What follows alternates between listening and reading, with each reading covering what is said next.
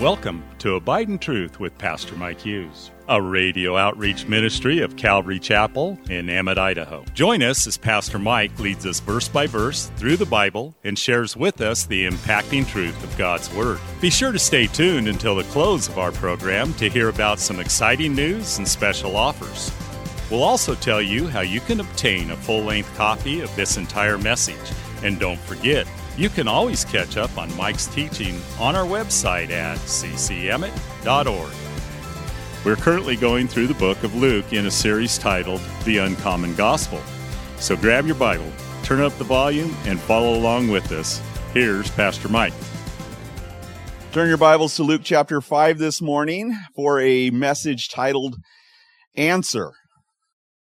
Verse 37 and no one puts new wine into old wineskins, or else the new wine will burst, and the wineskin will be spilled, and the wineskins will be ruined.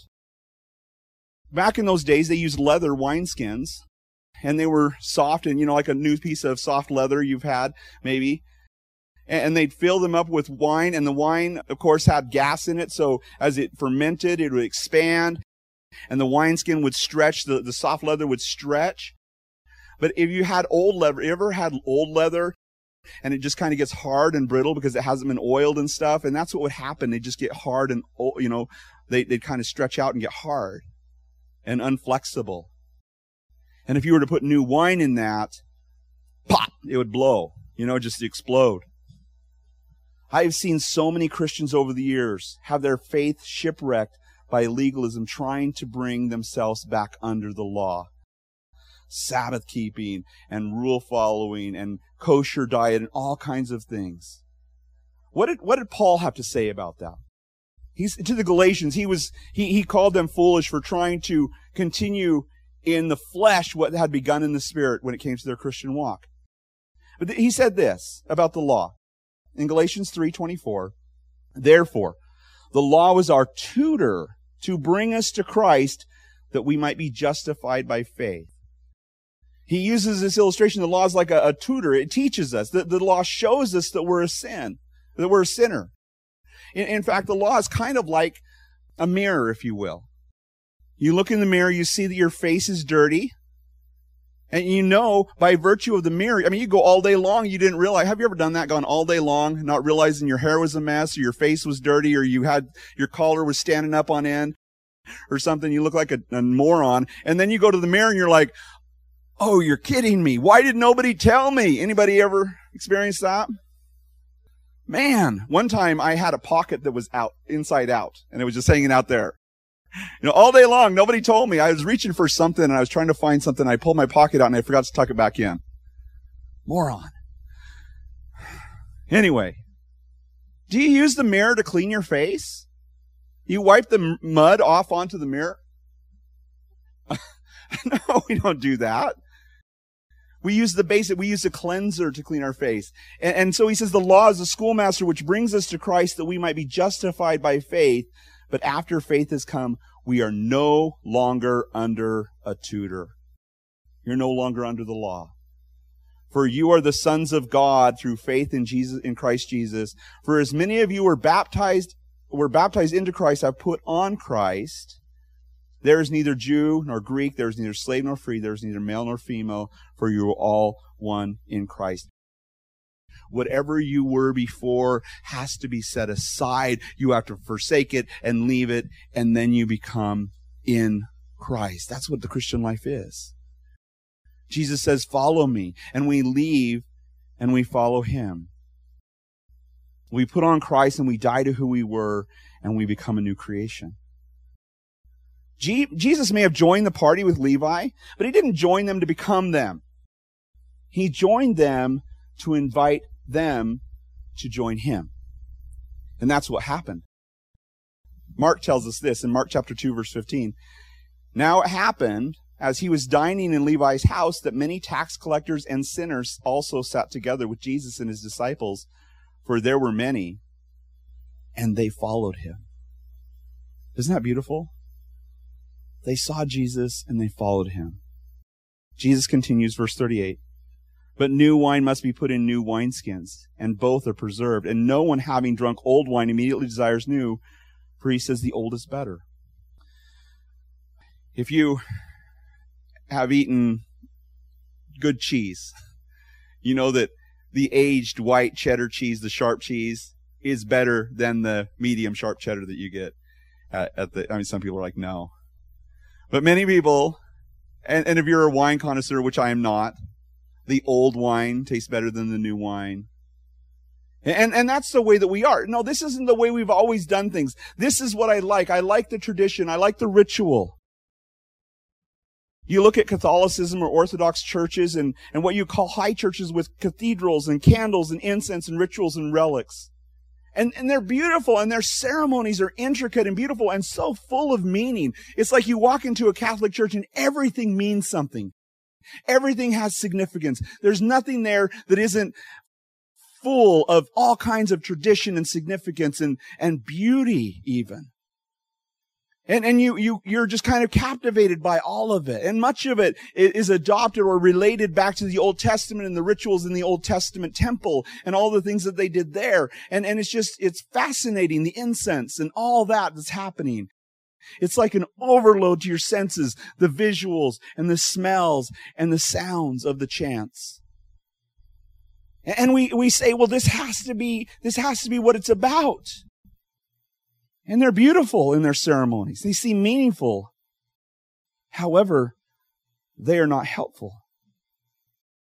Remember the conversation that Jesus had with the Samaritan woman in John chapter 4? Remember they were together and, and, and she said, well, we worship on Mount Gerizim.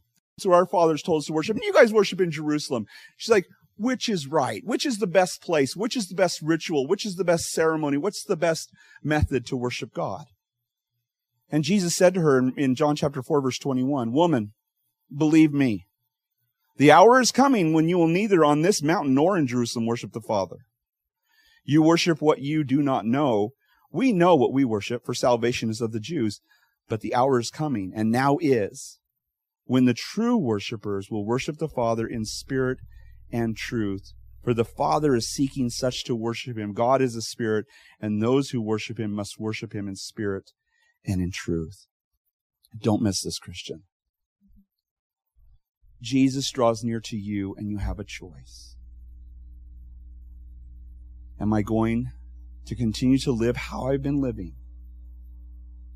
Am I going to try to fit Jesus into my system? Am I going to try to sew him into my outfit? Am I going to put him into my bottle? Can I get Jesus to be a part of what I'm doing? Can I get Jesus to join me and, and, to be a part of my life and what I've planned? And, and Jesus, you just stay right here and you just stay in those rooms and I'm just going to leave the rest of it for me and you just be a part of me. If you do that, it's going to create a tear. It's going to create a mess. It's going to blow you up. Jesus is too big to be a part of what you're doing. But he calls you to leave things behind and to follow him. He says, follow me. And he wants you to follow him. I don't know if you're going to leave your nets behind or leave your hammer behind or leave your architect rule behind or, or whatever it is that you do for a living. I don't know that he's going to call you to do that. But it doesn't matter, does it? We, we can't come to Jesus on our own terms, say, okay, Jesus, I'll follow you as long as you don't mess with my work. I'll follow you as long as you don't mess with my, my comfort zone, my bank account. No, he, he comes and he says, follow me. And he wants each of us to do just that, to follow him. And that may mean that you're going to continue in your job and continue to work there and be a witness there. Or it may mean that you're going to leave everything behind and follow him, but that's up to him, isn't it? And we have to decide whether or not we think we have our life figured out better than Jesus does or whether he has his life, has our life figured out better for us. And at that point, we say, okay, Jesus, I surrender. I follow you. Not my will, but your will be done. Amen. Let's pray.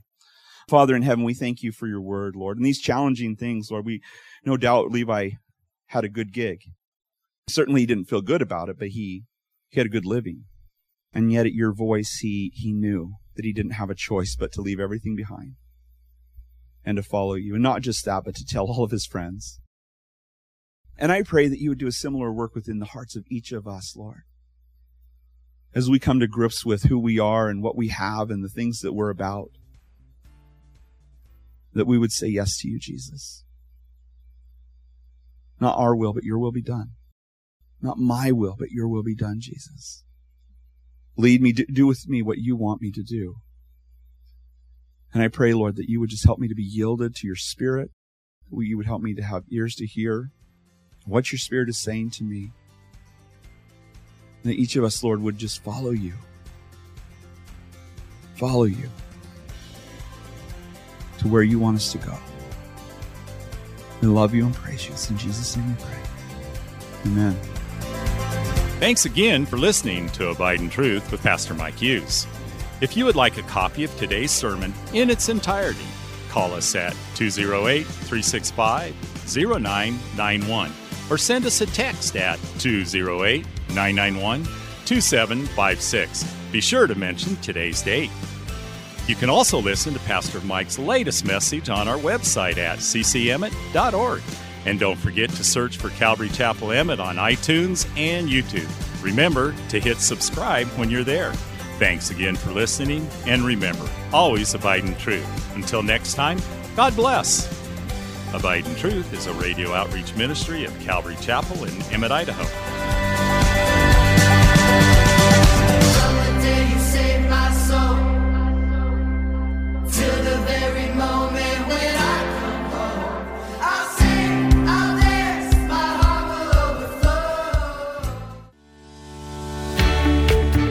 Calvary Chapel of Emmett would like to invite you to watch our services live on Facebook. You can watch us every Sunday morning at 8:30 or 10:30. Just go to our page, Calvary Chapel of Emmett, and scroll down for the live service. It is an interactive experience. While on our page, feel free to watch previous Sundays as well. So join Calvary Chapel Emmett Sunday morning at 8:30 or 10:30 on Facebook. We look forward to seeing you.